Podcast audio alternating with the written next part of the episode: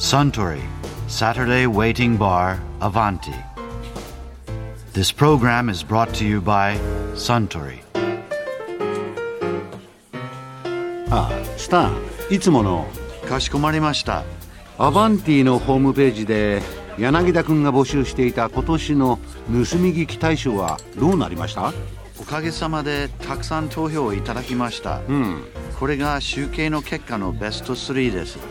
ほうほう。まずは5月にお見えになった三国志学会事務局長の渡辺義弘さんのお話ですか。あそうか。今年は映画「レッドクリフ」のヒットのおかげでちょっとした三国志ブームでしたものね。渡辺さんのお話確かこんなでしたよね。中国でちょっと日本的な感覚でどうしてもアジアだから行っちゃうんですけど、うんやはりそうですよね EU よりもでかい領土と人口と持ってるわけで例えば劉備が蜀の四川省に押し込められちゃったよっていう言い方をするんですけども四川省日本より領土大きいですし人口も日本より多いんですね。逆に言うとなんでそこが一個の国であり続けなければいけないのかっていうことが三国時代の一つのテーマでもあったんですね。例えばあの呉っていう国の周遊ばっか有名なんですけど美男子だからその周遊のお友達のロシクっていう人がいるんですけれどもロシクなんかはもう中国は広いんだから統一することなんていうものはできないんだっていうことを言って呉だけで暮らしていきたいな国を建てたいなそのためには義っていうのがでっかすぎて邪魔だから劉備に頑張ってもらって天下半分をして自分の国のところが良くなればいいななんてことを言ってるんですね。でよく三国時代の前の漢っていう国はローマ帝国と比べられるわけですけれどもちょうどあの頃っていうのは地球全体が寒くなってきた時期なんで遊牧騎馬民族が北から降りてくるんですね。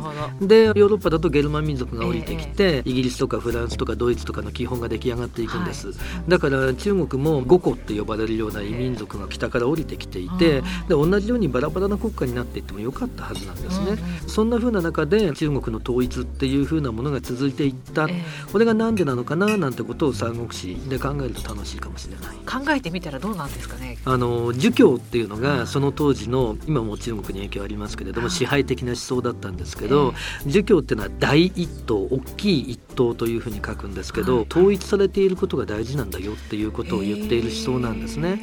であともう一つその当時の儒教の特徴は漢っていう国家が漢字とか漢民族って言葉の語源になってるんですけれども孔子が孔子って随分前の漢から考えると三国時代から考えると700年以上前の人なんですけれども、その人がすでに漢の存在というふうなものを予感していて、えーで漢のために「春秋」という本を書き残したそういうふうな聖なる国なんだっていうふうに考えられていてその聖漢というものが中国を統一していくっていうのが理想なんだよっていう教えをずーっと小さい頃から勉強していた人々が三国時代の人々なんですね。へだからロシクみたいに統一なんかしなくていいんだ漢なん。か復興できねえぜとかいうのはものすごい突飛な考え方で日本の中国史学を作った内藤湖南っていう人はロシクが三国時代では一番優れた人だ。ね現実的ですようね、ん、それに対して一番有名な軍師って言われてる諸葛亮はええ実は最も平凡というか最も当たり前のことを言っている人で つまり当時ではですか？そうですね。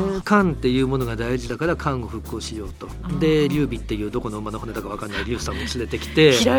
だってあの人が祖先だって言ってる中山西王劉将っていう人は子供が男の子だけで120人いる人なんですけれども その120人の子孫からこう劉備の時代ぐらいまで数えていくと30万人も40万人もいるような赤の他人の劉さんなんですね。でその劉さんを連れてきて漢を復興してでしかも彼は天下三分だとか言ってるけれども三分した後も戦いをやめませんよね。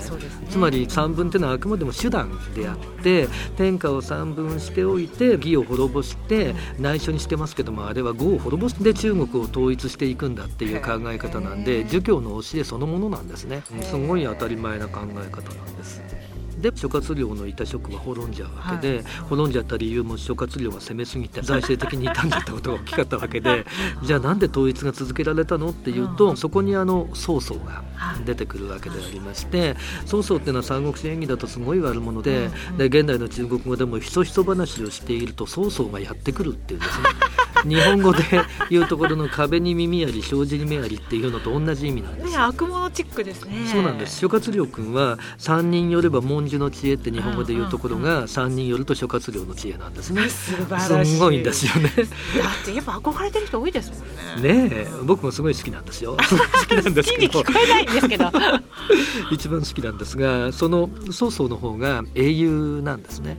どういうふうな意味で英雄なのかっていうとその当時の既成概念っていうふうなものを打ち破って新しい世界を作っていこうとやった人でありまして具体的には儒教というふうなものが漢とべったりくっついていたんで、そのままだと一緒に滅んじゃうんですね、あのローマ帝国が滅んだ時にキリスト教が打撃を受けたのと同じなんです。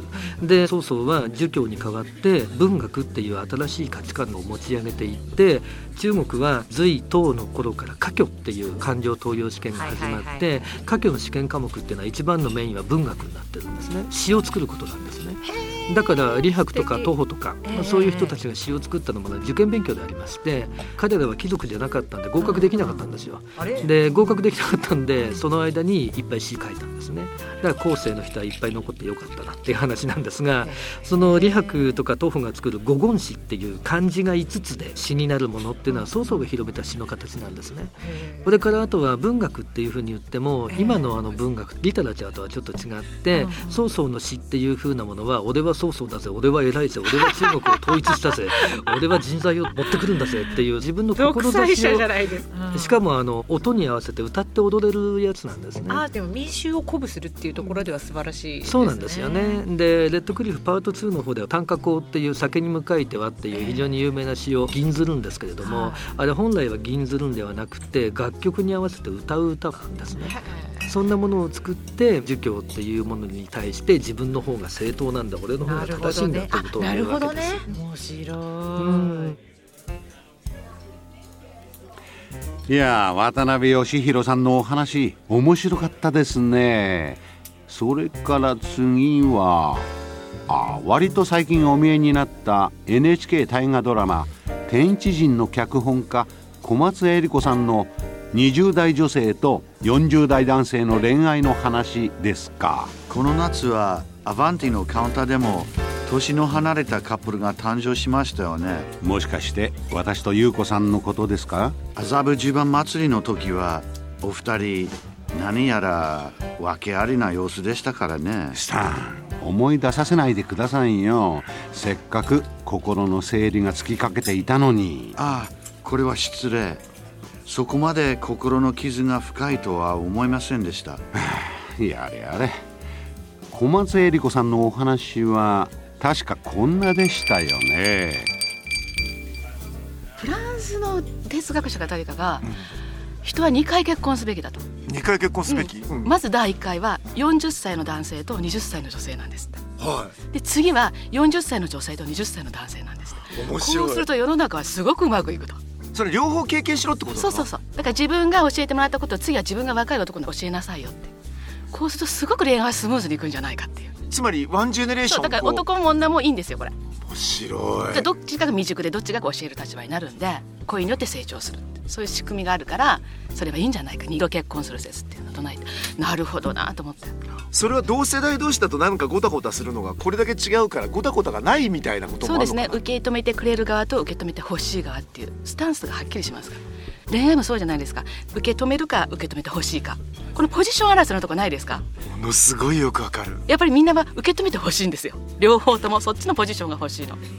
でもね若い頃って対等な言い分同士で共に成長していくみたいなお友達同士結婚みたいな方がいいっていうふうに初めの頃は思っているけど、でもこういうカップルよりはどっちかが受け止めてくれてどっちかがぶつけられるっていうようなことができるような関係じゃないとうまくいかないんじゃないかって年を取ってくると分かってくるみたいなとこありませんか？あありますよね若い時学生はまだ人生の入り口じゃないですか。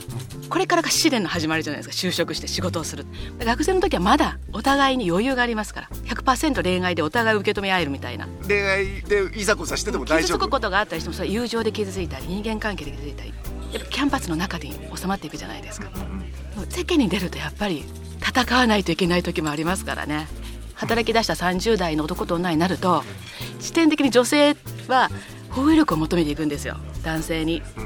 でも男性も求めるんですよね女性に。癒しを。おややこしいな。ややこしくなってきますよ。本当に。そこでやっぱり駆け引きが始まっていって男女で？ポジション争いですよ。さっきも言った。どっちが癒されるかのポジション争いってこと？え恋愛ってやっぱりポジション一回決まってなかなか動かないですよ。それはね最初にそのポジション取った方が勝ちってことね。勝ちです。それは軽眼ですね。だ初から私はめて聞いたけど若い人に恋愛相談に乗るときにはとりあえず最初ポジション取った方がいいと思うよ。最初が肝心だよと。だから付き合うまでが少ししのぎ合いですよ。ここまでわがまま言っていいのかな。うんここまで大丈夫。じゃあもう一つこっち行ってみようかえ最近ちょっと彼女わがまま言い過ぎだよなってこれちょっとどうにかしないと大変なことになってくるとかね男の人の方。俺がわがままぶつけてみようみ一たいな。回ぶつってみようってどうなるかなとか。そこですよ本当に基本。そこまで計算はしてないだろうけど現実そうですね。いやもうね生理的に分かってんじゃないですかね。ああ。勝つ人はいつも勝ちますよ。小松さんの勝つって書いたのはどっちなの？いや自分が有利でポジションを取るってそうことね。そうそうそうそう本能的に分かってんでしょ優位だって。これは言い過ぎ基本女性の方がいいポジション取ってる方がうまく長続きしてません。なぜなら女性の方が結局はそういうもんだから、うん。逆に男がポジション取っていってると長続きしないんじゃないの？周りもやっぱりちょっと嫌で居心地悪いですよね。男の人の方がそっちのポジション取ってると。女性を立ててる。まあはっきり言って男の人で女の人の手のひらの上って言うじゃないですか、うんうん。でも反対に女こそ男の手のひらの上で転がされたらいい気もじゃないかなと思ってるそこで話は戻るけどそうすると40男と20女って最初に2回結婚した方がいいっていうのは1回目の方っていうのは女性がだから男の手のひらの上で踊らされてみろってことですね、まあポジションを取ってるつもりで本当は男の人が手のひらの上で操って転がしてるっていう。もう50男ですけど、うん。手のひらで踊らせてる気はしないな。いやそれはだから20歳の時に40歳の女性と付き合ってないからです おっしゃる通りなんですよ本当にね。小松さんも今でこそね大河の作家 大河の先生でももともとだってもう恋愛系のものたくさん書かれてるじゃないですか、うん。例えばだけどバツカレって高橋克典君はどっちかっていうと稲森泉だったり真矢美樹を振り回してませんか、まあさっきの話40の男ですよね。うんうんうん。が二十歳の女の人と付き合う感覚で受け止めてあげるって振りますというよりもこう来るもの拒まずまあ品のある付き合い方ですよねあの時描いたのは。この人こそ二十歳の時に40の女の人と付き合ったんだろうなと思って。うん。だから理想に近い男ですけど私にとってその20歳年上の女性と付き合った若いやつっていうのがすごく成長していくみたいなのがすごいわかります。例えば渡辺淳一さんなんて今恋愛の神様みたいだけど、で若い頃に医学生の頃に結構年上の人と付き合ったりとかご自身でも書かれてるじゃないですか、ああいう経験をされてった人がこう恋愛伝道師というか語る資格をあると思うんだけど女性はどう？20歳上の男と付き合った女性って。男はわかりますすごくそうなんですよ。私もね男の人と会ったらこの人年上の人と付き合ったことあるなとかあこの人ないな年下ばっかりだろうなって分かるんですよ。えそれ女性に対しても？女性は分からない。賢いですよね女の人は。面白いな。男の人は分かりやすすぎ。ちょっと道を譲ってくれる仕草とかドア開けてる仕草そこでも分かりますから。この人しつけられてるってでも少ないでしょそんないい男は。石田イラさんのね「眠れぬ真珠」ってあるんです。あれが版画家のもう本当にそうだよ20ぐらい下がるのかなと若い男の人の話なんですけどね、読んでください面白いですから。それがそれぐらいの年の差です。えー、っと一番最後はこれも11月にお見えになった落語家の春風亭昇太さんのお城の話ですか。これも面白かったですね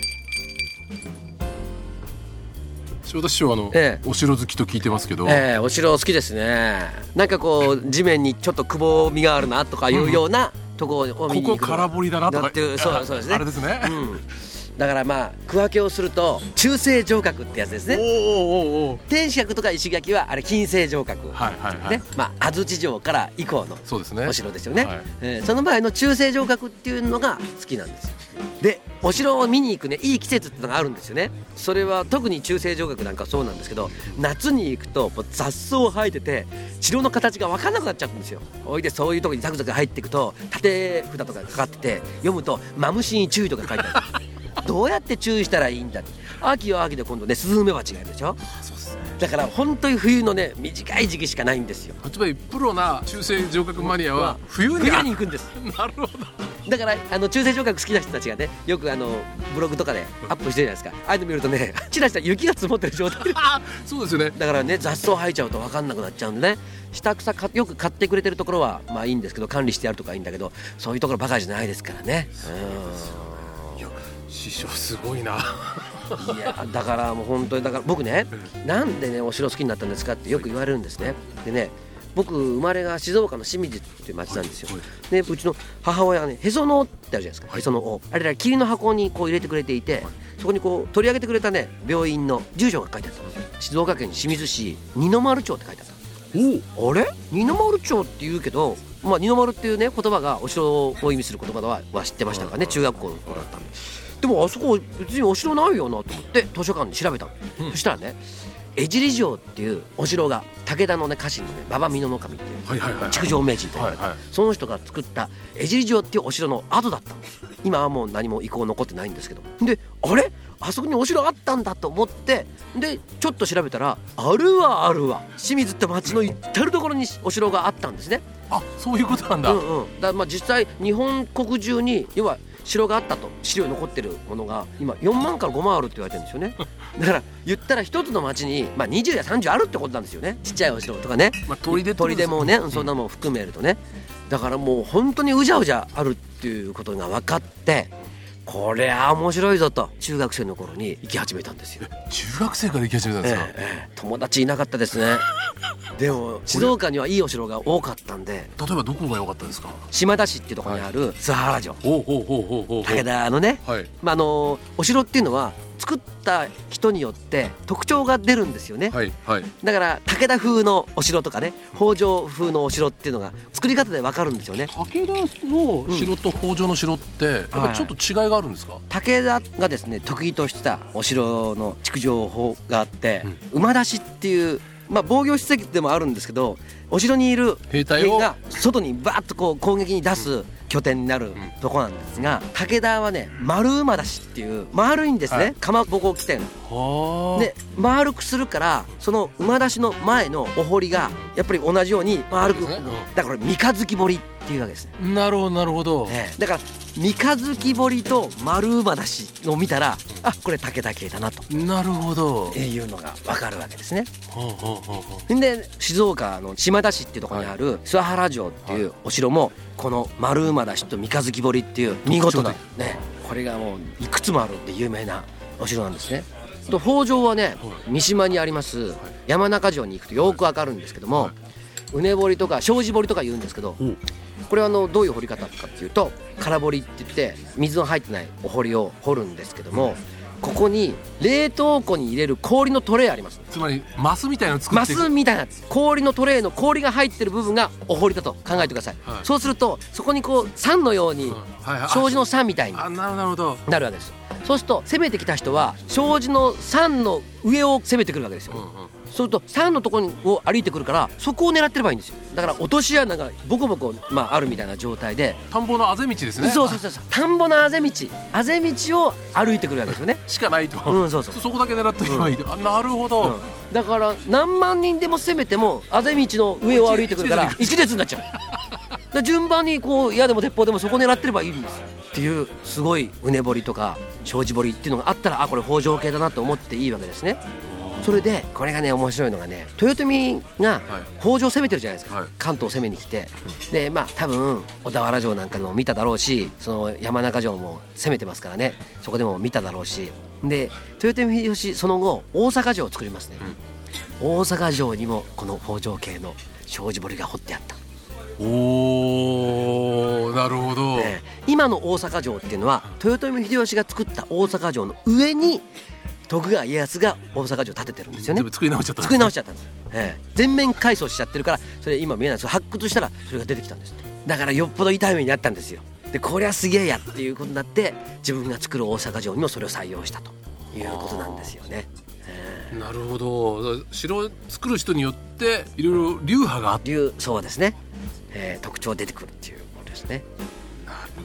だからあの障子堀見たら小さい声で「ははんこれ北条系だな」って言うとすごい城通みたいな感じでなる。ほど。この人城知ってるっていうことになるわけです。三日月堀を見たらあーこれ武田やってんのかな？なんすると おおこの人すごいっていうことになるんですね。ええ。ただ一緒に行ってくれる人がいるかどうかが問題なんだけど。つぶやいてるだけで。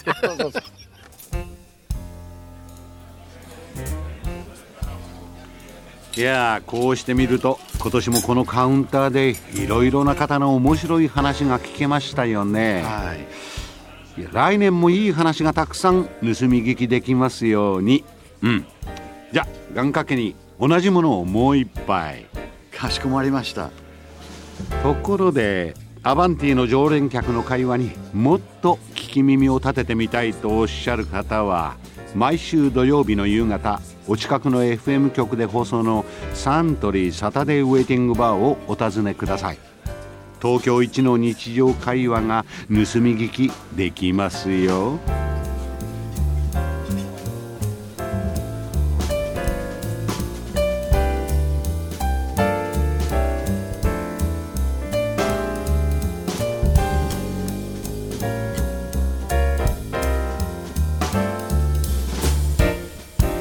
Suntory, Saturday Waiting Bar, Avanti.